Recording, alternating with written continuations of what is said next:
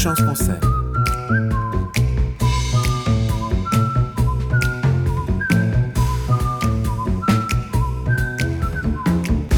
Bonjour tout le monde, bienvenue au Club des pouces verts. Vous écoutez Une chance qu'on s'aime. Je suis en compagnie de Pierre-Antoine Gilbert. Salut PA. Salut Pierre-Luc. Comme le dit bien PA, je m'appelle Pierre-Luc Houd et je suis très content de vous avoir avec nous encore une fois cette semaine pour parler d'horticulture, de jardinage, euh, en compagnie de notre professeur en agriculture biologique. Euh, on va tout d'abord commencer, PA, si tu permets, avec euh, une petite, les actualités. Tiens, on est maintenant à la dernière semaine de mai et j'aimerais te partager mes questionnements parce que tu ne réponds plus au téléphone quand je t'appelle de ce. J'imagine que c'est parce que tu es toi-même très occupé avec euh, la ferme florale. Oui, oui, ben c'est le rush des implantations euh, chez nous à la ferme tant qu'il y aura des fleurs. Fait qu'on prépare des sols, on fait des transplantations. Mais là, la météo des derniers jours, par contre, nous a mis un peu euh, sur les freins. Là. on veut pas.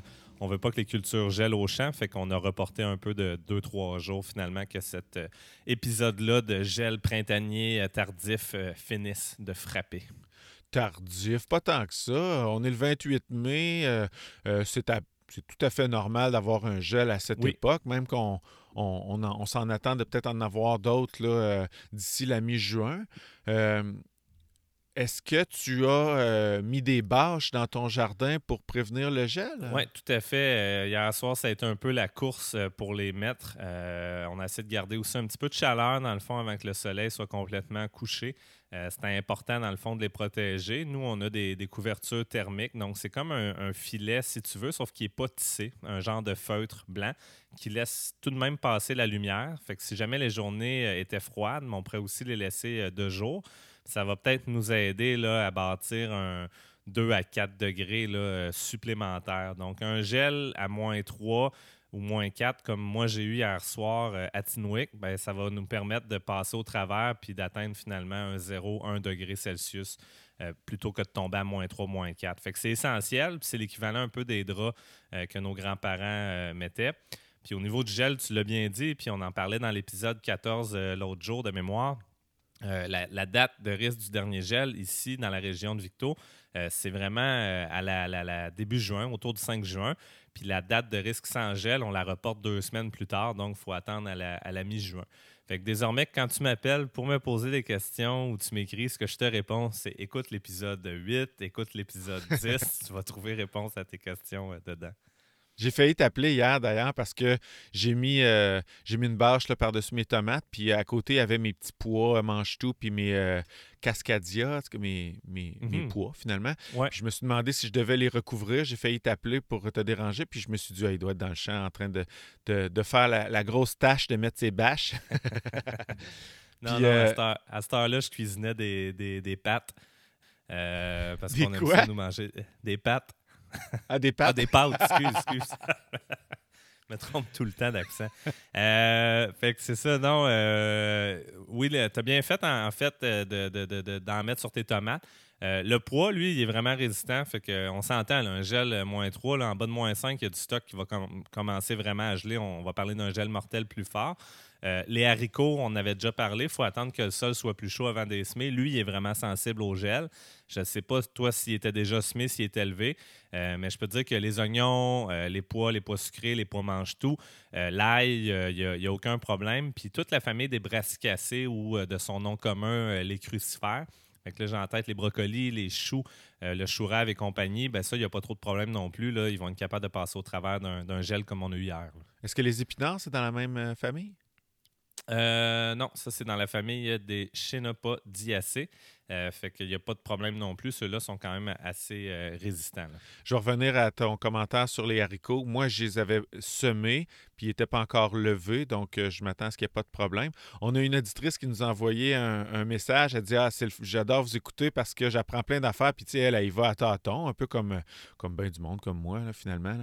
Puis, elle disait Je viens de réaliser que c'est pas cool que mes haricots qui sont à l'intérieur commencent à faire des fèves. salutations à Joanie. Maintenant, elle sait que ça se, ça sème direct, direct au champ. Oui, ben ça peut être une expérience intéressante. Ça permet d'observer de la floraison aussi, mais euh, c'est sûr que c'est important un peu de respecter les besoins des cultures puis des, des, semis au bon endroit, dans le fond, tout simplement. Le haricot, moi, je le fais en semi direct. Donc, euh, prochainement, je pense dans à peu près deux semaines, euh, peut-être une selon les températures et les prévisions, ben on va, on va les planter au champ tout simplement. ça aussi, l'autre fois, on avait parlé ensemble de cultures euh, successives. Euh, je vais en replanter trois semaines après, question d'étaler un peu la, saison de production. Moi, personnellement, là, des haricots, des petites fèves, là, surtout les jaunes en pleine saison l'été, je trouve que c'est vraiment quelque chose de, délicieux. à tous les repas. ouais, ben oui, souvent dans différentes formes aussi au niveau de la cuisson. C'est vraiment quelque chose qui est agréable. Euh, par contre, au niveau de la récolte, on le sait, c'est un petit peu plus chiant. Oui. Euh, puis je ne sais pas si je vais te sortir de ta zone de confort, mais euh, moi, mon maïs, première fois cette année, je fais du maïs. Il était sorti, il y avait à peu près là, 3, 4, 5 cm. Qu'est-ce que tu en penses? sa réaction au gel, ça va faire quoi, tu penses? Bien, il, risque de violacer pas mal parce que lui, dans le fond, il a de la misère à aller prélever le phosphore lorsqu'il fait trop froid. Donc, on appelle ça une carence induite et non une carence réelle, c'est-à-dire que réellement, le phosphore peut être dans le sol, mais euh, le gel ou le froid empêche finalement le bon métabolisme de ta plante. Euh, donc, c'est ça, ça risque peut-être de tourner un peu violet. En général, il y a quand même une certaine résistance pour une plante tropicale. Il euh, faut voir finalement le résultat. Là. Tu, m'enverras des photos, là, puis tu me diras si finalement il a passé au travers. moi, cette semaine, j'ai publié, je pense que tu l'as vu, mon, le basilic que j'avais laissé dehors. Oui. Fait que, lui, c'était pas compliqué. Là. Il était devenu tout brun là, hyper rapidement. Souvent, un gel euh, sur la tomate ou sur les pommes de terre, la, feuille, elle devient comme translucide, un peu vert forêt. Euh, tu vois qu'elle n'est pas bien, mais rapidement, ça va se mettre à brunir, à noircir. Euh, puis ces organes-là, finalement, ben, les cellules ont éclaté. si les cellules éclatent, les activités métaboliques à l'intérieur sont plus possibles, malheureusement. Fait qu'à ce moment-là, ben, ces tissus-là vont mourir. Si par contre le point de croissance n'est pas atteint, donc, ce qu'on appelle euh, le, le, méristème ou l'apex, c'est l'endroit où les cellules euh, se multiplient. Mais là, à ce moment-là, c'est quand même euh, réversible, c'est récupérable. Je t'ai souvent parlé de mes pommes de terre l'année passée qui avaient gelé autour du 17 juin. Fait que c'était le feuillage de surface qui était sorti de la terre qui avait gelé, mais il y avait encore des points de croissance, eux, qui étaient isolés dans le sol, que finalement, ils ont ressorti et qui ont refait des feuilles. Mais ce que ça m'a donné, finalement, c'est, moins de rendement. Fait que c'est, un, peu ça ce qui se passe quand les, les, cultures Sinon, ben, tu vas le voir, tes tomates, probablement, qui vont ralentir un peu leur rythme. Là. Puis ils vont peut-être tomber en dormance là, quelques jours, là, celles que tu avais briller avant de, redécoller parce qu'ils ont eu froid. Là. Mais quand est-ce que je sais que c'est peine perdue, j'arrache le plan?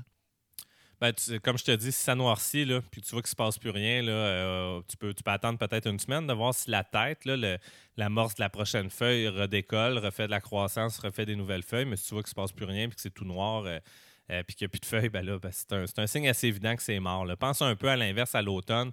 Euh, et non au printemps, là, quand il y a eu des bons, des bons gels, ton plan, il y a de l'air bête, puis tout est brun. Fait que là, c'est le temps de, d'arracher tout ça finalement.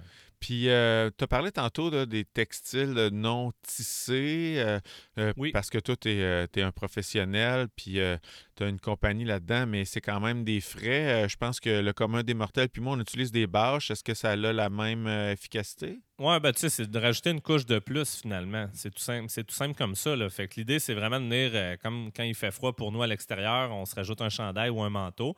Fait que peu importe le matériel ou le produit, mais l'idée, c'est de venir abrier tes cultures. L'autre truc que les gens font, c'est d'arroser comme toute la nuit pour euh, faire en sorte que l'eau, quand elle va se transformer en glace, elle dégage euh, de l'énergie. Puis à ce moment-là, ça peut éviter le gel. Mais arroser toute la nuit, euh, moi, je trouve que c'est vraiment pas une chose qui est simple à, faire. ça te fait beaucoup d'eau après ça aussi dans le champ. Mais si tu arrêtes d'arroser et que ça gèle comme tel, ben, c'est encore pire finalement. Fait que ça peut être ah, d'autres techniques. Ça. Mais hier, c'est ça, une autre occasion, je me suis retenu de t'appeler. Euh, j'ai commencé à arroser le jardin parce que tu m'avais déjà parlé de ça, mais j'avais oublié le détail que c'est c'est arrosé toute la nuit. Oui, oui. C'est ça qu'ils font dans les fraises, puis ils l'ont fait encore récemment dans la région.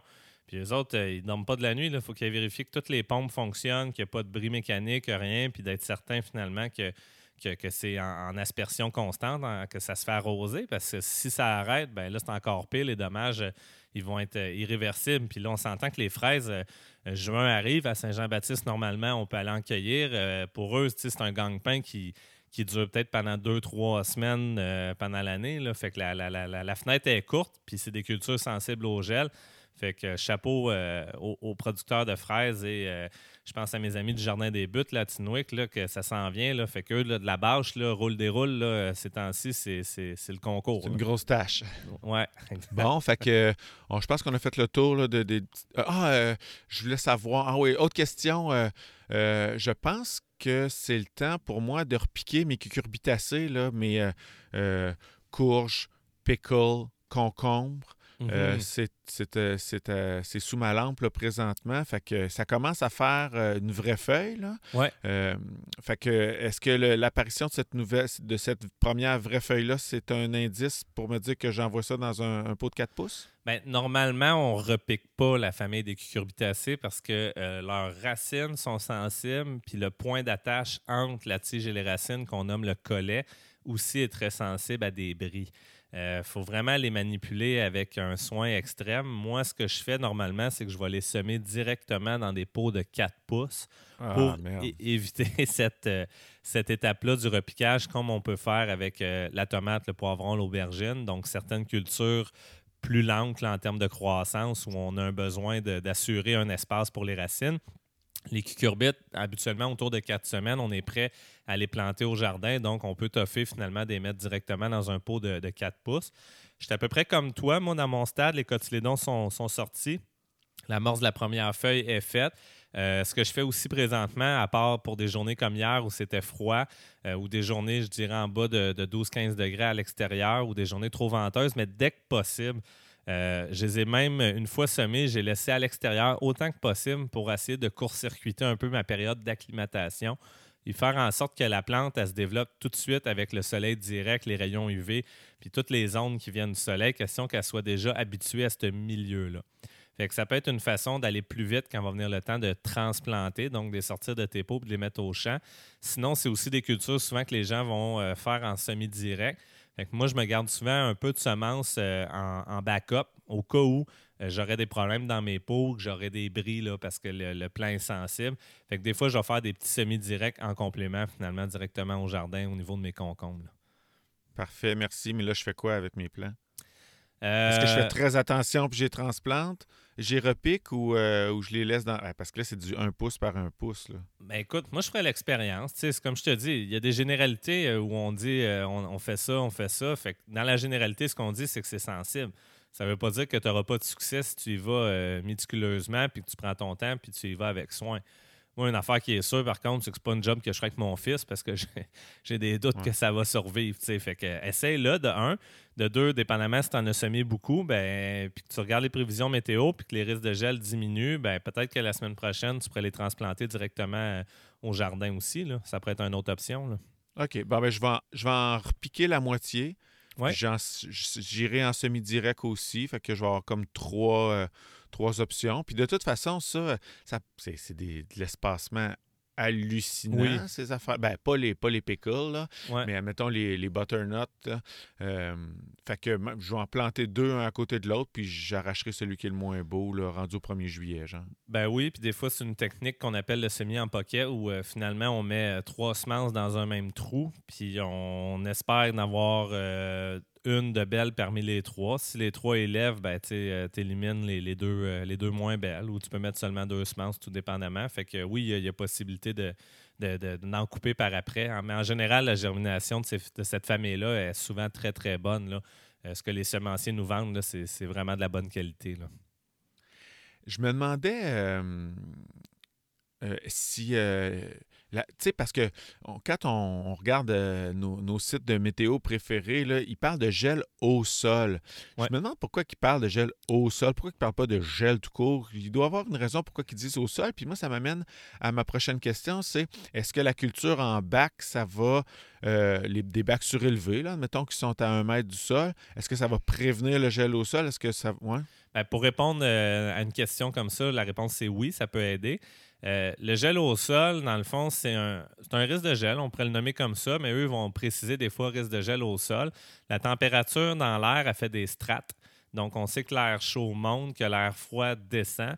Fait que souvent, le gel au sol fait référence aux, premières couches du sol, 5-10 cm environ, euh, où là, finalement, la température va descendre euh, en dessous de zéro, mais au-dessus de ça, le, risque de gel est peut-être moins grand.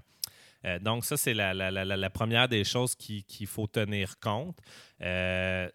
ici, chez nous, où on est à la ferme, je ne sais pas si tu as remarqué, mais la topographie, donc la pente du terrain, fait en sorte que notre jardin est vraiment sur le site le plus bas euh, de tout le, voisinage autour. On est en bas de ben pente. Ben oui, j'ai remarqué, PA, j'ai remonté ta tourbe euh, ah, l'année passée, fait que j'ai comme un peu remarqué qu'il y avait une pente. Ben c'est bon, ça, ça c'est bon le CrossFit Farming pour euh, la santé physique, on aime ça. Fait que oui, il y a une pente montante et, descendante par le fait même. Fait que nous autres, on se retrouve comme dans une, une, baissière. puis à ce moment-là, le risque de gel est encore plus grand pour nous parce que l'air froid va descendre et suivre aussi cette pente-là. Euh, ah oui, en bas de la côte, ouais. Tu plus de risque de gel ou le risque de gel est plus euh, accessible. En tout cas, bref, ça, va être plus froid en bas de la pente qu'en haut de la pente. Oui, oui. Puis même dans certains cas, euh, je me souviens qu'une histoire au verger des frères à Victoriaville, là, toutes les arbres, les pommiers qui étaient dans le bas de la pente, qui est assez marqué, étaient morts, je pense, à deux reprises suite à des gros gels printaniers assez intenses. Puis on parle de, pommiers, c'est quand même des gros arbres. Euh, mais il avait fini par mourir ceux qui étaient dans le bas parce que le gel était descendu, puis ça avait été un gel mortel. Fait que euh, chez nous, on le ressent aussi. Puis bon, j'ai pas planté mes, tomates ni mes, poivrons, mais j'avais des petits surplus de, basilic qui traînaient à droite à gauche. Normalement, moi, les, aromates, là, toutes les fines herbes, je les garde plus proches de la maison parce que je trouve ça pratique pour cuisiner. Mais j'avais mis un plan en plein milieu du jardin là, où, euh, je mets certains légumes. Puis lui, ben, écoute, il est mort gelé. Mais à l'inverse, j'avais un plan dans un pot qui était collé euh, sur un escalier euh, au niveau de ma maison. Puis lui, il est super vert. Fait la maison comme telle euh, est une masse thermique. Elle accumule la chaleur le jour, puis elle va l'irradier le soir. Le pot en terre cuite aussi en était une. En, plus, il était situé sur des escaliers en montant. Donc, c'est juste cette différence-là d'à peu près peut-être deux mètres de hauteur entre mon jardin puis l'endroit où le pot était a été suffisant finalement pour euh, éviter ce problème-là. Donc, donc, pour revenir à ton idée, on peut parler un peu de la culture hors sol ou de la culture en contenant. Euh, ça a ses avantages aussi, comme ça a des fois ses désavantages. Oui, ça, ça, veut dire que les, les, Montréalais qui ont leur plant de tomates accroché à leur euh, balcon au deuxième étage du plateau Mont-Royal, eux autres, le gel au sol, ils trouvent ça quasiment drôle. Oui, ouais, c'est pas un problème pour eux. Là, ça, un gel au sol, c'est plus quelqu'un qui se pique dans les ruelles pour eux autres. Euh, ça, c'est le gelé au sol.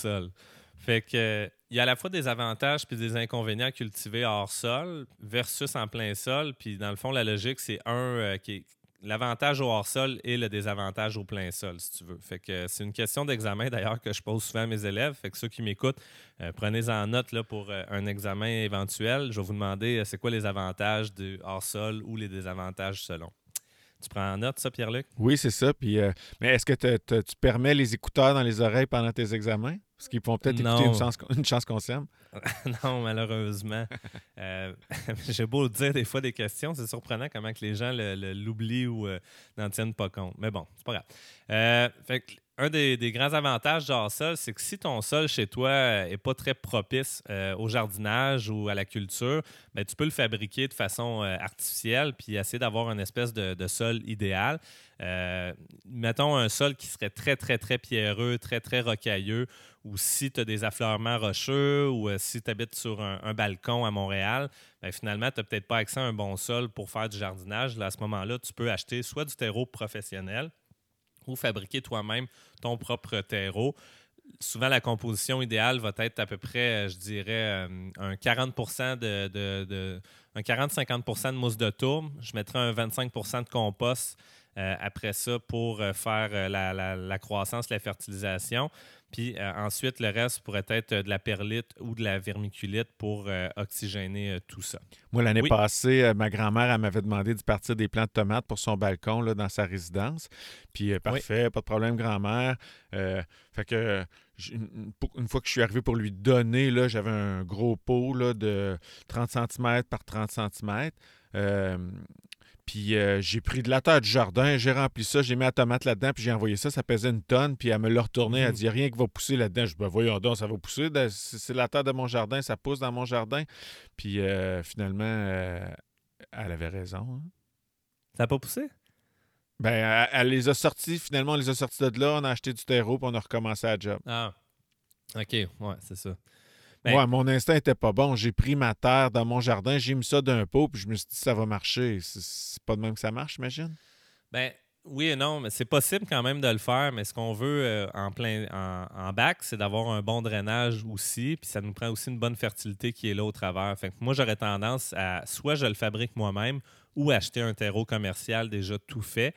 Euh, ça peut aller assez vite aussi au niveau des volumes qu'on a de besoin, mais mettons un sac de 85 litres de terreau professionnel. On va parler d'autour d'un budget de 20 euh, puis là, vous allez en centre jardin, puis vous achetez pas ça euh, en spécial dans des, grandes surfaces ou quoi que ce soit. Moi, si je voudrais être sérieux, finalement, en bac, j'irais vraiment m'acheter un bon terreau. Chez nous, on en a deux bacs collés sur la maison, comme je te disais, que je mettais des aromates. Puis je suis jamais satisfait de la croissance qu'on obtient à l'intérieur. Je n'ai pas fait d'analyse de sol pour voir le pH était à combien au niveau de fertilité. Euh, cordonnier mal chaussé, je m'en excuse, là, mais j'ai jamais autant de bons résultats finalement que ce que je vais avoir euh, au jardin. Fait soit que tu le fabriques ou soit que euh, tu achètes du terreau commercial. là, ça va, ça va revenir cher à la tomate. Là. oui, ben on en a parlé un peu l'autre fois. On peut le réutiliser d'une année à l'autre, puis on peut l'amender en rajoutant peut-être un 10% de compost. Mais il faut. Euh, j'ai fait le calcul. Là, euh, si quelqu'un se fait un bac euh, un mètre de large par un mètre de long puis un mètre de profond, on s'entend que c'est quand même assez profond. Un mètre cube, c'est immense. C'est l'espace d'un balcon complet. Ben, ouais. Mais mettons quelqu'un qui le fait sur un site en banlieue. Là. Mm-hmm. Un mètre par un mètre au jardin, nos jardins à nous respectifs sont beaucoup plus grands que ça là, pour nourrir la famille. Là. Mais reste que dans ce volume-là, tu rentres à peu près 900 litres de, de terreau. Là. Fait que ça te prend 10 sacs de 85 litres, grosso modo, là, on arrondit. Fait que tu en as pour 200 de terreau en partant. Puis tu as probablement pour un 200 de matériel que tu dois acheter aussi pour fabriquer ce bac-là comme tel. Fait que ça, revient à peu près à, à, 10 piastres la tomate cerise. Là. Ouais, c'est ça. elle va être bonne. Elle va être, elle va être vraiment la bonne. au bon moment. Fait que si tu vois un écureuil jouer là-dedans, là, ouais. tu as le droit de sortir ton manche de hache. Là. Ben, sinon, ton écureuil va être bon là, après. Là. Il y avait une bonne recette dans. On, ne s'est jamais entendu là-dessus, là, si tu Jeanne Benoît, parce qu'il y a un H dans son prénom, ou Jeanne Benoît, mais elle avait une super bonne recette d'écureuil au vin blanc euh, dans, l'une de ses euh, éditions de hmm. l'encyclopédie culinaire. Je pense que je tirerais l'écureuil puis je calerais le vin blanc, moi. Euh, OK, fait que je vais peut-être continuer avec le sol, puis après ça, on parlera des matériaux? Ouais, mais là, attends, tu peux, je vais revenir sur une chose. Là. Oui. Un mètre de profond, PA. Les Oui. Ouais. Moi, j'ai des élans de grandeur, mais ça dépend aussi des, cultures que euh, tu décides de mettre à l'intérieur. Fait que c'est sûr que euh, si tu y vas avec euh, de l'ail, du basilic, des brocolis, céleri, des choux et compagnie, même les fraises, donc les aromates, les fines herbes, comme je mentionnais, euh, tu vas avoir un enracinement superficiel d'à peu près 30 cm, je dirais, puis ça va être suffisant. Mais 30 cm, à l'inverse, si toi, tu veux faire des tomates, euh, ça ne marchera pas. Ça ne sera pas assez profond. Euh, même chose si tu décides de faire des, melons, des citrouilles, des asperges en bac. Pour vrai, ça va être difficile de le faire si tu n'as pas des bacs qui vont faire un bon 75-90 cm. Fait que c'est vrai qu'un mètre des pickles, ben là, tu es comme à, mi-chemin, je dirais, entre les deux. Là. Fait que tout ce qui est. Euh, la plupart des cucurbitacées, donc les, concombres, les courges d'été et compagnie, si tu as un bon 50-60 cm, je pense que c'est un, bon volume là, pour une profondeur, euh, ça le fait là, finalement là, euh, comme profondeur de, bac d'avoir un 50 cm de terreau. Puis c'est possible quand même de mettre une tomate là, à l'intérieur, peut-être mettre moins de plants de tomates ou peut-être de viser de travailler avec des, variétés naines là, à croissance déterminée. Euh, comme les Tinitim, l'autre fois que je t'ai amené, là, que c'est comme des petits bosquets. Là, oui, que eux, beaux. sont beaux, hein, puis que la croissance, ben, dans le fond, elle va être moins grande. Fait que la, comment dire, la croissance aérienne, ou ce qu'on appelle la biomasse, le poids du vivant, est quand même pas mal le reflet, je dirais, de la biomasse, donc de la croissance racinaire, de la croissance souterraine. Fait que si tu as un plant qui pèse 10 kg euh, en surface, ben, il y a peut-être 10 kg de racines euh, en ah dessous du sol. Incluant les fruits?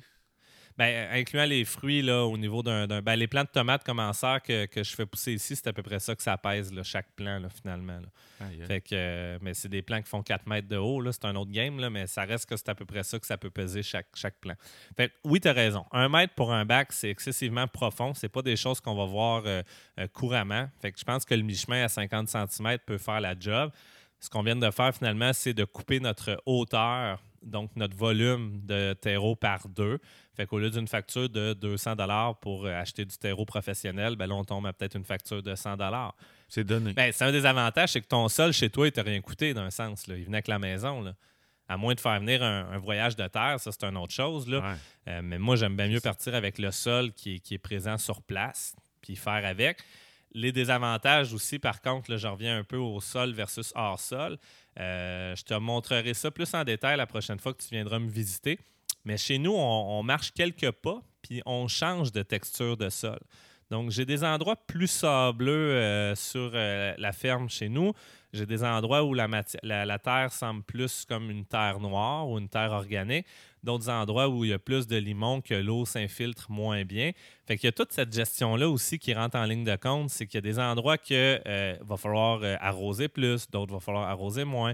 Euh, d'autres endroits, les racines risquent d'être pognées plus dans l'eau. D'autres endroits, peut-être qu'il va y avoir une pression de mauvaise herbe plus forte, etc. Fait qu'il faut, faut aussi tenir compte de ça. Tandis que si tu fais de la culture hors sol ou en bac, ben là, à ce moment-là, toi, tu uniformises un peu la patente, puis euh, c'est tout le même sol. là.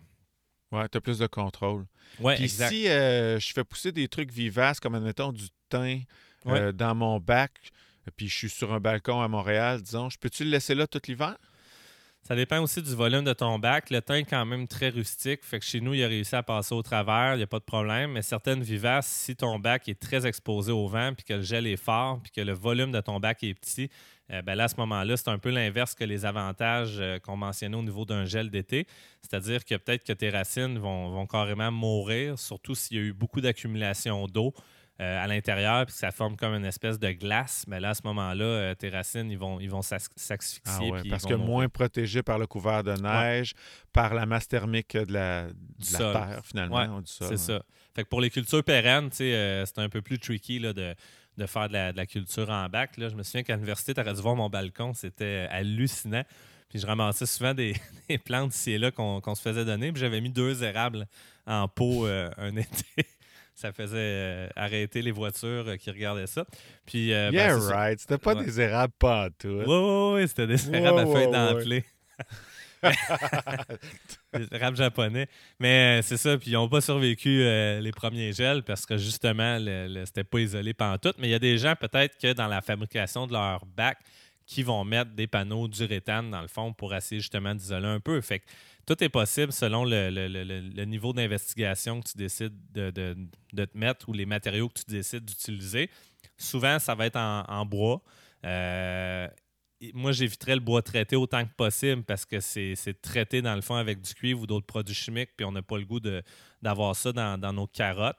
Euh, le cèdre serait un super bon produit, mais au prix qui est rendu, euh, je trouve ça euh, très dispendieux. Il faut peut-être trouver d'autres alternatives. Puis souvent, pour protéger le bois, ce que le monde va faire, c'est de, récupérer à la limite la même poche que tu as utilisée pour ton, terreau. Si tu achètes une poche de 85 litres, ça te fait quand même des bonnes poches de plastique que tu peux couper en deux. Puis tout simplement venir tapisser ou taquer sur tes parois, euh, finalement, ce plastique-là pour protéger ton bois. Puis Mais là, tu fais ça- des trous au fond pour que l'eau s'écoule. ben là, c'est ça. Après, il faut voir. Il faut que ça draine. Ça, c'est sûr qu'il faut que ça draine. Fait que tu peux même avoir des bacs qui sont carrément ouverts, dans le fond, dans lequel on vient déposer le terreau. Est-ce que tu mets un géotextile? Peut-être. Si euh, y a des risques que le chien dent rentre par là, tu peux mettre un fond en géotextile qui va laisser l'eau euh, se drainer, s'écouler par la gravité, mais sans permettre au chien dent finalement de remonter à l'intérieur de ton bac. Mais si tu es sur un, terrain où il y a eu de la contamination, euh, un, sol contaminé ou sur d'autres structures, d'autres terrains finalement qui ne sont pas propices à, ben là, oui, tu pourrais décider de bloquer complètement ton fond puis éviter qu'il y ait un contact finalement avec le sol qui est en dessous. là. Cool. Le Smart Pot, c'est cool, ça. C'est les Pot, genres de ouais. sacs de textile non tissés là, que tu déposes carrément à terre avec des poignées inclus, puis tout. C'est cool, ça. Ouais, c'est vraiment cool, les sacs en feutre. Là, puis euh, la marque Smart Pot, c'est la gang de la Shop Agricole, entre autres, qui euh, les distribue. On, on- on leur dit bonjour. Ils sont super forts dans le jardinage euh, urbain. Euh, L'avantage de ça, c'est que l'oxygène va être diffusé à l'intérieur de ton pot.